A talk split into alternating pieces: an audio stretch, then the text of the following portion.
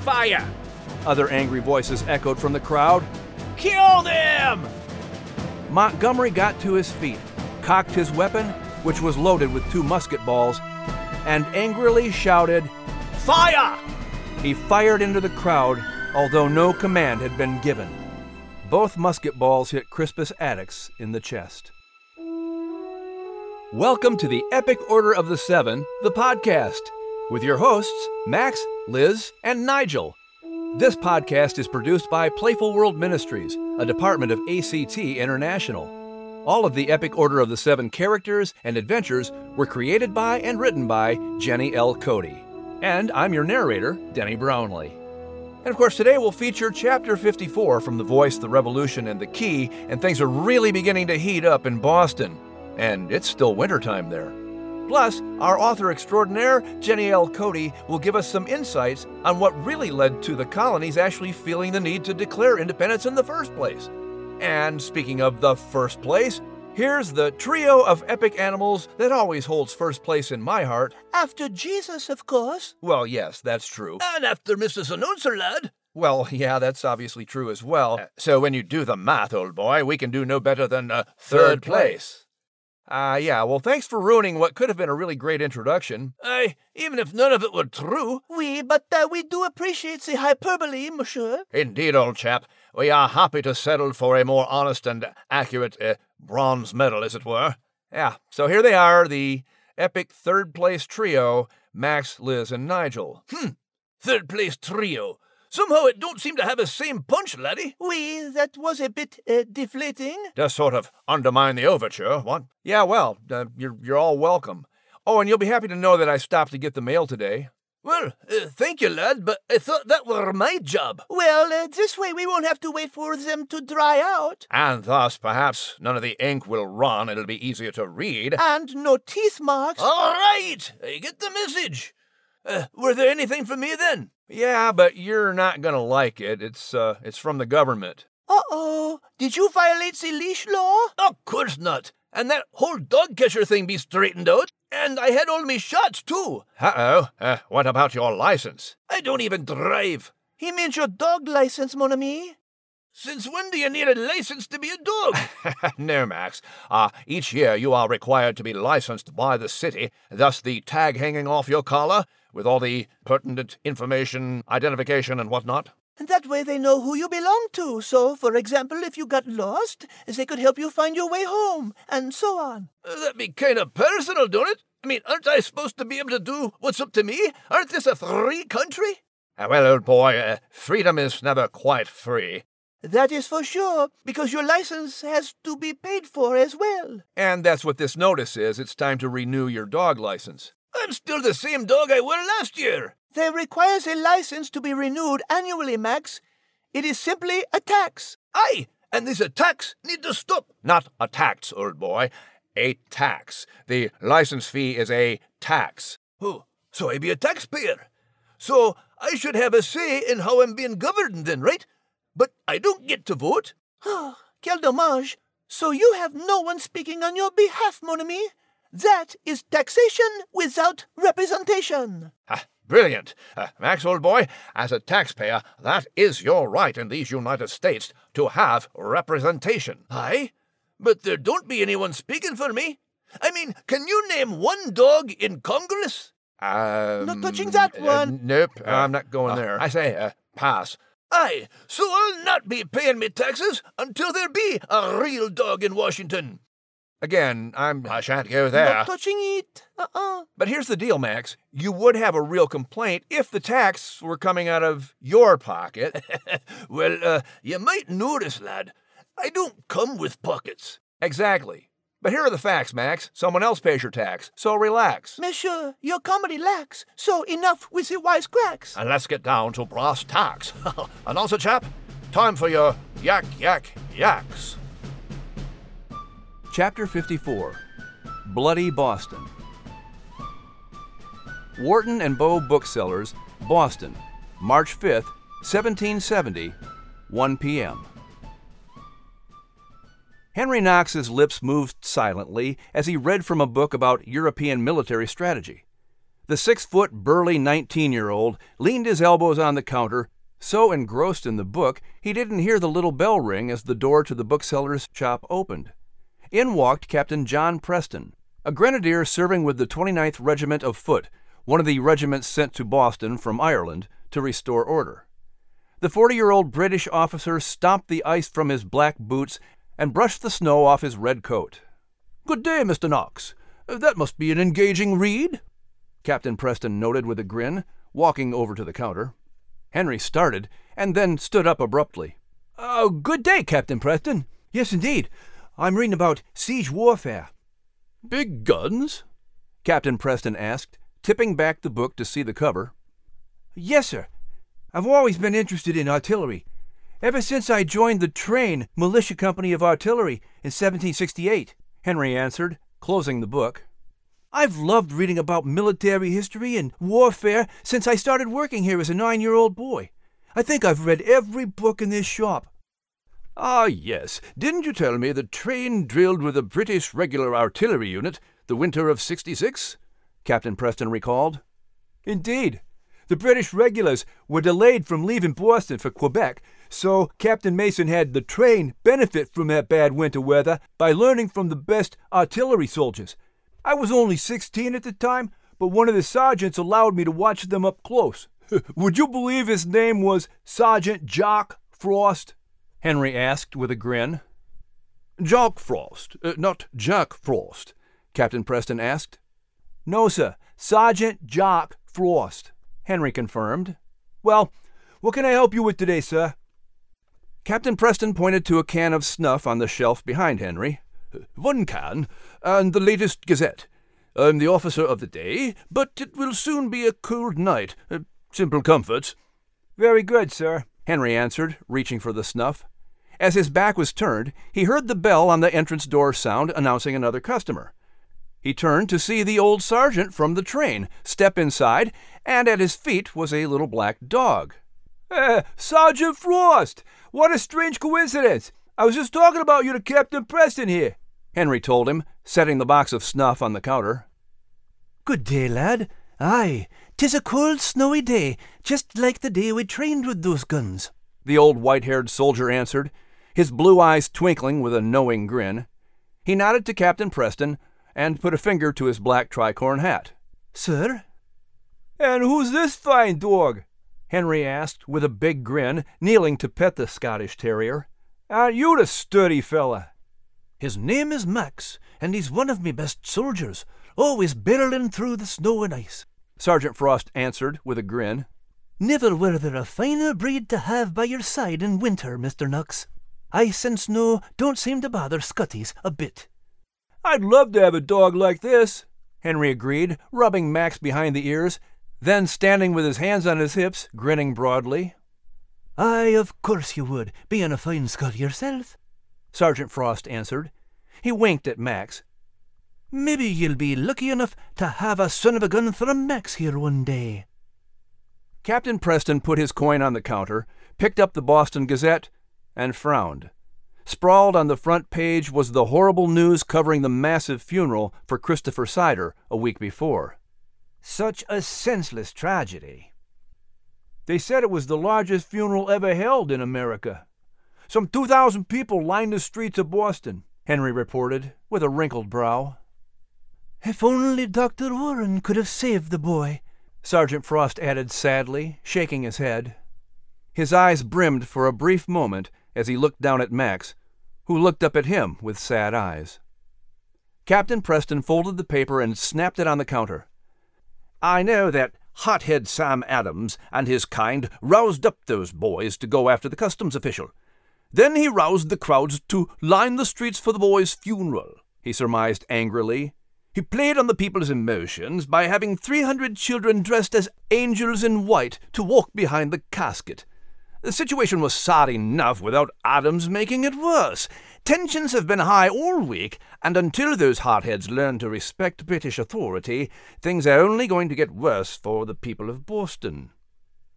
One thing you must keep in mind, Captain Preston, is that Bostonians are passionate about their liberty, and they'll fight to the last drop of blood in their veins if they have to. Sergeant Frost warned, stopping the man as he turned to leave. They do wish to remain loyal to the crown, but not at the expense of their freedom. But understand also that there are those who wish to cause trouble for the sake of trouble. The scuffles between your soldiers and the citizens at the rope walk the other day could lead to more heated conflict. Keep a close watch on your men, Captain. It's a powder keg on the streets of Boston. We don't want any more innocent blood spilled out there. Let the frosty chill of the night remind you to cool your tempers. Captain Preston stared into the penetrating blue eyes of this old soldier and felt a sense of urgency to get back to his men. Agreed, Sergeant Frost. He nodded to Henry. Mr. Knox? As Captain Preston left the bookshop, Sergeant Frost turned to Henry Knox and tapped the book about artillery sitting on the counter. Be on your guard as well, lad. Remember, it only takes a single spark to fire a cannon, much less a musket. Thank you, sir, Henry replied. Even though you're retired, you're still on guard for Boston and for me. May the same be said of ye one day, lad, Sergeant Frost answered, leaning in with a knowing grin. You may not always just read books about fire and cannons. You may command an artillery unit of your own some day. Once a soldier, always a soldier. Well, right now, I'm saving my money to open my own bookstore next year. But I appreciate your confidence in me, Henry replied. Uh, what was it you came in for, sir? Just to say hello. We'll be going now, Sergeant Frost said, turning with Max to walk to the door. A rush of cold air came inside as the bell jingled.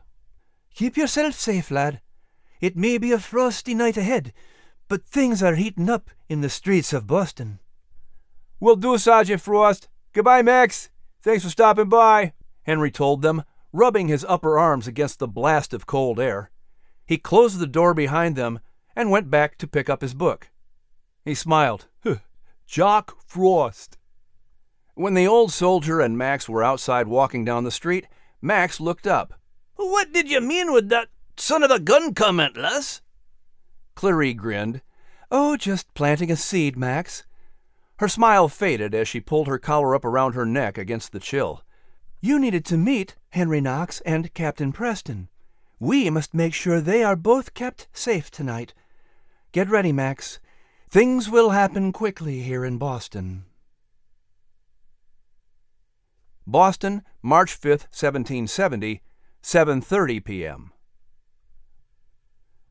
Captain John Goldfinch of the British 14th Regiment of Foot turned to walk hurriedly down King Street in the center of town. A brawl had erupted between some Boston dock workers and British soldiers outside Murray's barracks, and Goldfinch was headed there to break it up. Goldfinch passed a wig maker's shop belonging to John Piemont. Standing in front of the shop was one of the wigmaker's teenage apprentices named Edward Garrick. The boisterous teen recognized the captain as one of their slower paying customers. His hands were covered in grease from having worked on shaping some wigs. He wiped his greasy palms onto his apron and pointed a finger at the captain. You there! You haven't paid your bill to Mr. Piemont! Captain Goldfinch happened to have a receipt from the wigmaker in his pocket. He had paid his bill earlier, but was not about to even acknowledge the presence of some ignorant, lowly wig maker's boy rudely shouting accusations at him in the street. He walked on, ignoring Edward's taunts. Greasy lobsterback! You're all alike! Edward called after the silent captain. Standing within earshot of Edward's shouting was Private Hugh White of the 29th Regiment.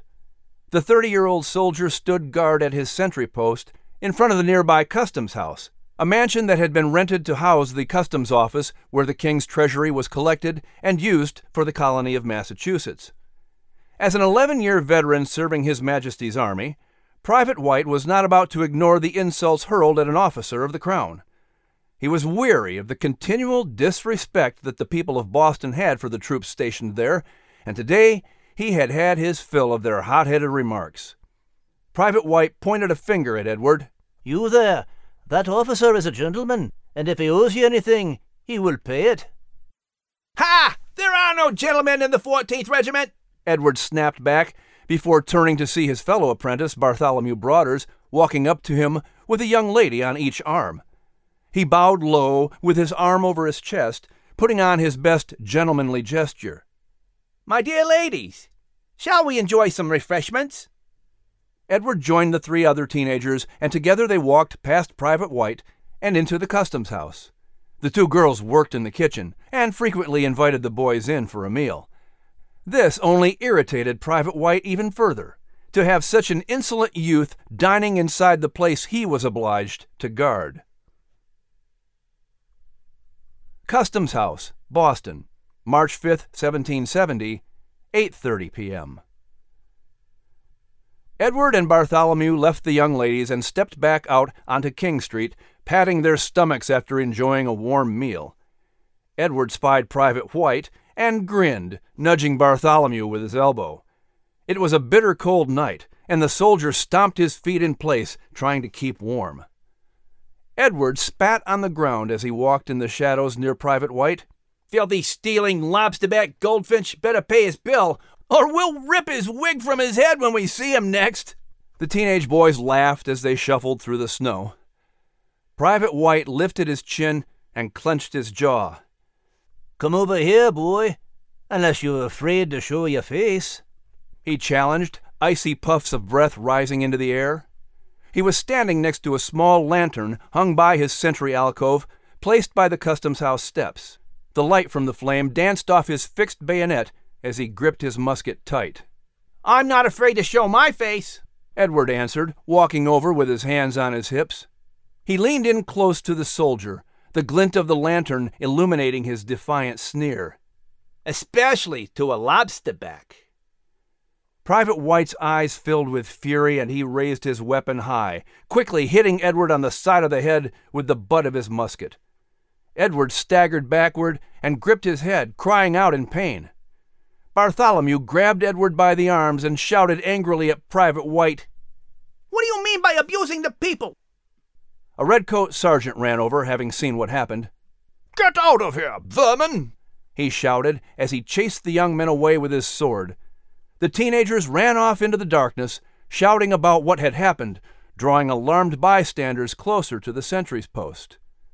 Henry Knox was heading home after visiting with friends when he turned a corner and bumped into the shouting teenagers who continued to rant about what the sentry had done.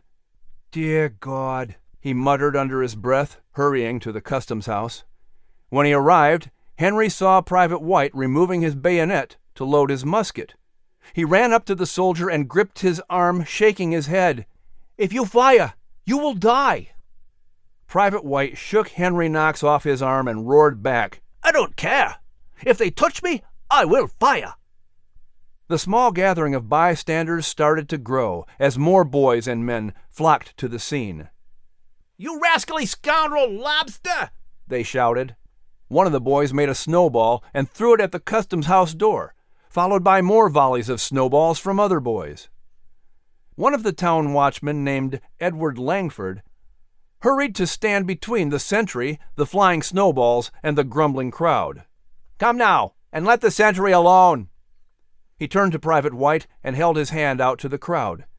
The image of dead Christopher Seider was still fresh in his mind, and he feared for the boys. Don't be afraid, Private. They are only boys. They won't hurt you. Just then, a couple of young boys started running after a teenage boy toward the church. Come on! Some stinky man said he'd pay for us to ring the bell. Dockyard, Boston, March 5th, 1770, 8:30 p.m. A group of sailors warmed their hands around the fire outside by John Gray's rope walk. They had finished an exhausting day of making ropes for the tall ships in the harbor. They passed a small flask of rum to warm themselves as they sat in a circle to rest for a while. I can hardly feel my hands, complained Samuel Gray, one of the rope workers. He moaned and rubbed his sore, cold fingers. Keep your mouth shut, Gray, another rope worker named Samuel Bostwick snapped back. If Mr. Gray hears you complaining, he might hire one of them lobsterbacks that Green picked a fight with last week. Listen to him, Crispus Attucks added. He was a mulatto slave turned sailor who knew these rope workers. You may share Gray's last name, but you're not related to the boss, So your job is on the line. Samuel Gray took a swig and nodded. Green didn't show up for work today. Suddenly, a dirty, smelly man dropped a bundle of thick sticks on the ground by the fire and proceeded to barge in on their conversation. Didn't you hear what happened to William Green? He stoked the fire as the rope workers looked at one another in alarm. Samuel Bostwick wrinkled his nose and squinted his eyes at the smelly man. Uh, what happened, stranger? Mr. Gray made a deal with the colonels of the 29th and 14th regiments. He told them he'd fire Green, who caused the fight with his big mouth that insulted that lobster back and set off that brawl with those thirty soldiers. The man explained. He neglected to tell the sailors that Mr. Gray also had the colonels agree that soldiers would not enter his property without his permission, and each side would try to calm their own men. I tell you, the customs office is behind all of Boston's troubles. If it weren't for them, there would not be lobsterbacks in Boston stirring things up and threatening to steal our jobs. Crispus Attucks frowned and rose to his feet in anger. He's right. How much more of this are we going to take? Brawl at Murray's barracks! Someone shouted in the streets. Now there's trouble at the customs house! Startled, the men all got to their feet. Speak of the devil! We should go see exactly what the trouble is, Samuel Gray grumbled. The dirty man picked up two of the thick firewood sticks and handed them to Crispus Attucks and Samuel Gray. Better take some clubs, just in case you meet up with any of those lobster backs. Come on, Crispus agreed, gripping a stick and stomping off toward the customs house. Soon a group of twenty sailors were marching in the darkened, snowy streets with Crispus Attucks in the lead. The dirty man cupped his ear playfully, as if anticipating a sound. A moment later came the sound of church bells ringing rapidly, which usually sounded the alarm for fire. Ah, there we are. He picked up a large, heavy stick and grinned. But there is no fire, is there? Customs House, Boston, March 5, 1770, 9 p.m. The crowd now swelled to 200 people, many of whom arrived at the city center with fire buckets in hand after hearing the alarm bells. When it soon became clear there was no physical fire, an angry blaze of news quickly spread through the crowd about the earlier brawl outside Murray's barracks and about the scene now unfolding at the customs house. Private White sent two messengers to the main guard located by the townhouse, calling for reinforcements. The senior officer there was none other than Captain Thomas Preston, who immediately sent a force of seven privates from the 29th under Corporal William Wems. He told them he would follow them shortly. Stand out of the way! shouted the soldiers as they poked bystanders with their bayonets to make a path through the crowd. They quickly surrounded Private White, forming a semicircle in front of the customs house steps. The angry mob started throwing oyster shells and snowballs. This isn't good. Three of those privates were in the brawls at the rope walk last week, Clarie told Max, eyeing the group of now thirty sailors making their way to the front of the crowd, clubs in hand. She then spotted Henry Knox. I'll get to Knox. You get to Preston. On it, Les, Max agreed, weaving through the legs of the crowd to reach the soldiers. Henry Knox saw Captain Preston making his way to his men and grabbed him by the coat. For God's sake, take care of your men. If they fire, you will die. Captain Preston clenched his jaw and calmly looked Henry in the eye. He removed Henry's hand from his coat. I am aware of it. The two men shared a brief moment of unspoken alarm, recalling Sergeant Frost's words earlier that afternoon. Cool your tempers. When Captain Preston left Henry standing there in the street, Sergeant Frost rushed up to the young man, grabbing his arm. Step back, lad. You don't want to get tangled up in this mess. Henry Knox, startled to see his old sergeant suddenly next to him again, nodded. Sergeant Frost pulled Knox firmly by the elbow back into the crowd. Max poked his head out in front of the crowd, seeing the soldiers arrayed in a semicircle, holding their muskets chest high, their bayonets fixed. Captain Preston walked in front of his men and shouted to the crowd, Go to your homes! Clear the streets! A local innkeeper named Richard Palmes was carrying a club, having just come from the scuffle with soldiers and citizens in front of Murray's barracks. He walked right up to Captain Preston and got in his face. Are your men's weapons loaded? They are, but they will not fire unless they are ordered to do so, Captain Preston replied, not taking his eye off the crowd. Palmes gripped his club angrily. Without a magistrate, you have no legal authority to order your men to fire. I hope you do not intend these men to fire upon the citizens. Sir, by no means. Captain Preston replied calmly. As you can see, I am standing in front of my men. The crowd pressed in closer around the soldiers, taunting them with jeers and threats.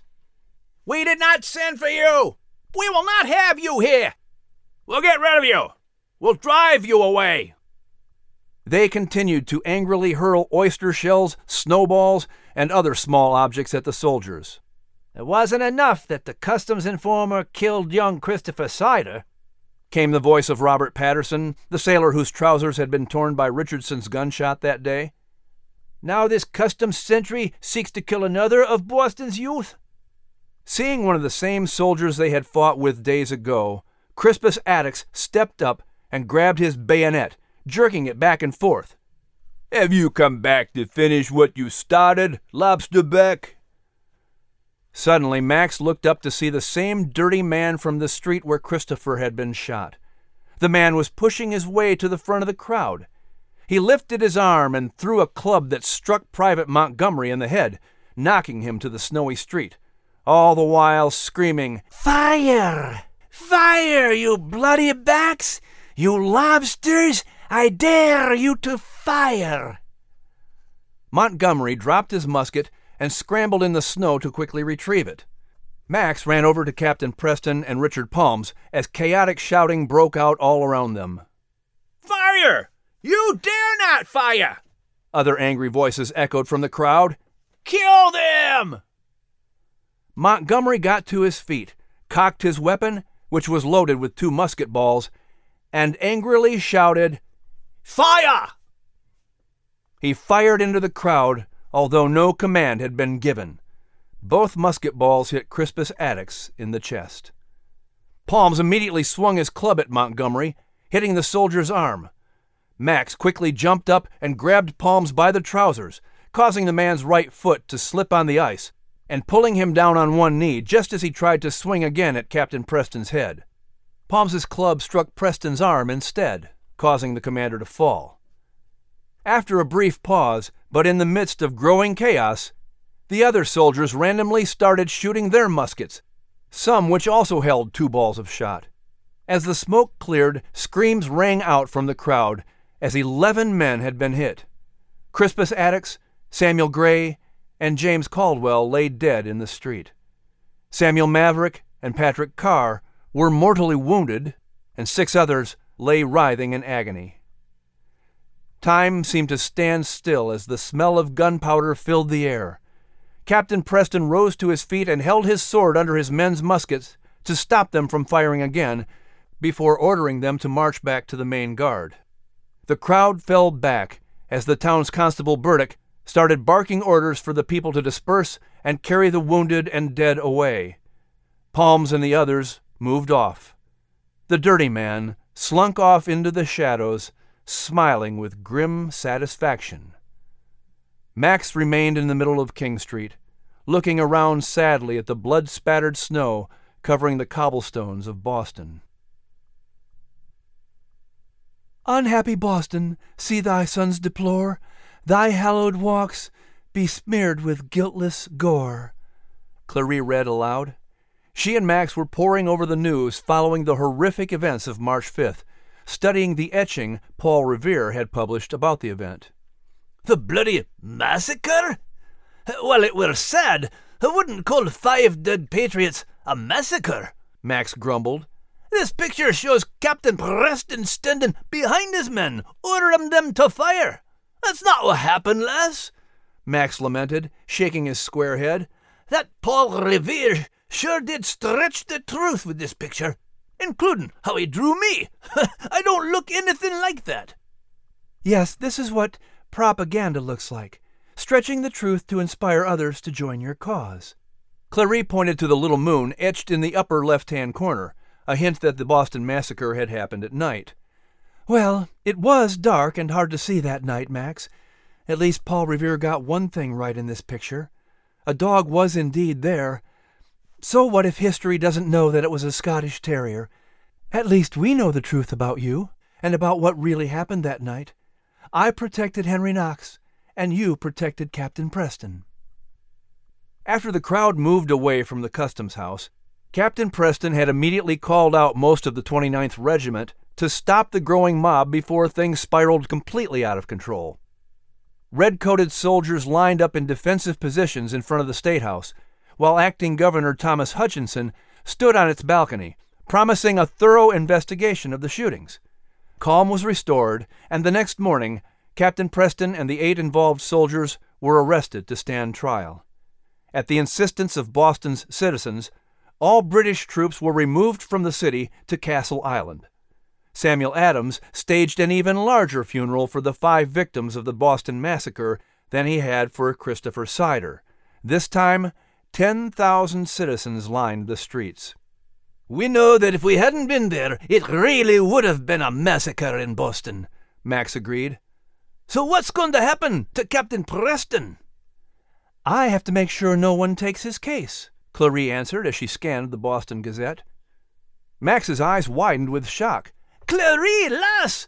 How can you do such a thing? The lad be innocent! Clarie smiled and put a hand on Max's back. Don't worry, Max.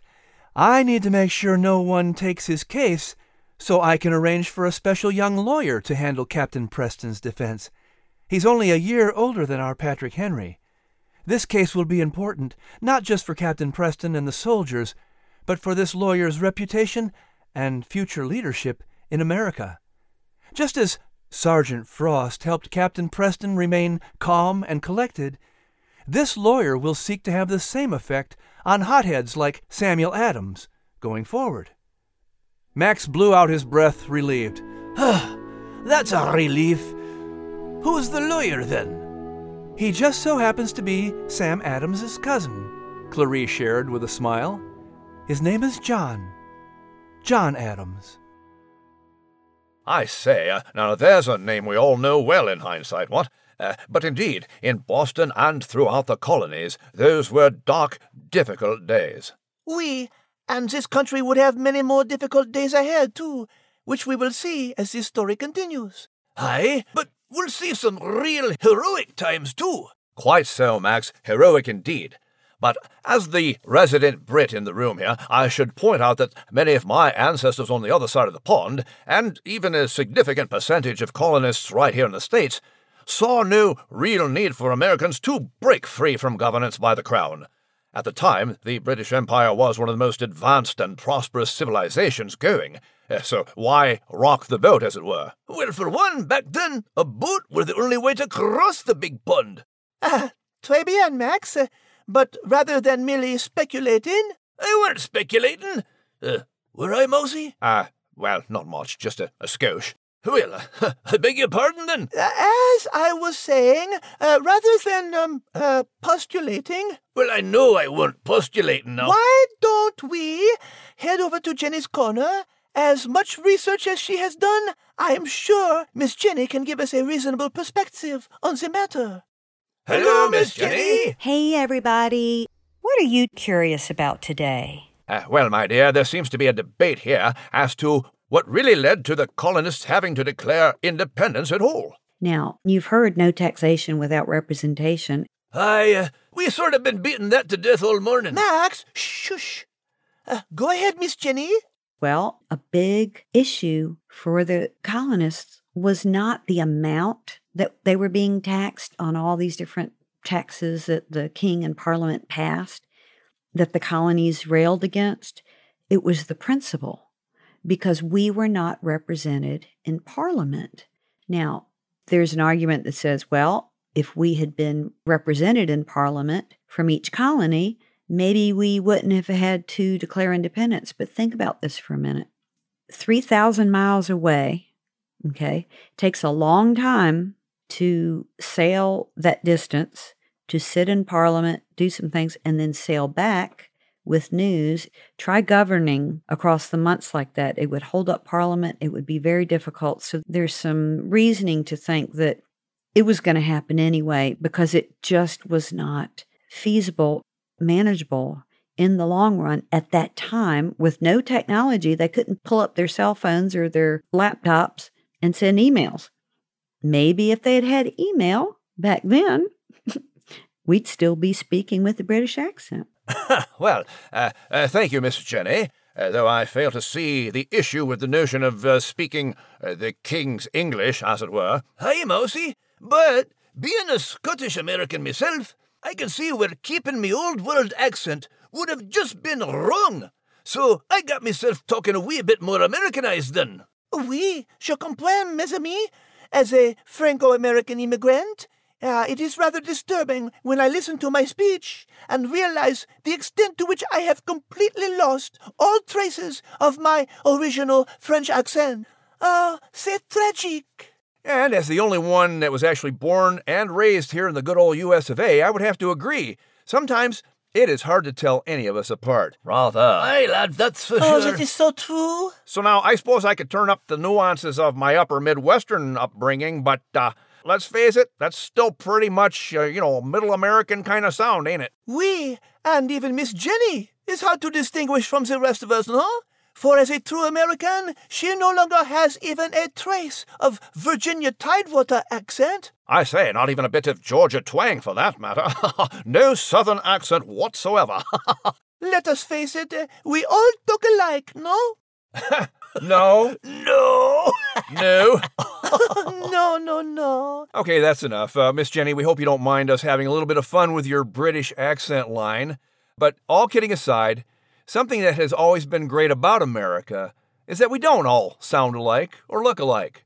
And yet, that don't make you any more or less American. I say the same holds true for the Maker. I mean, let's face it, he made each and every one of us a bit different from the next, yet he loves each and every one of us with an immeasurable love. Oui, uh, vive la différence! Uh, I mean, uh, yes, it is a wonderful thing Ah, I, I cannot do it. I cannot speak American. American. Amer- I, I can't do it. That's okay, Liz.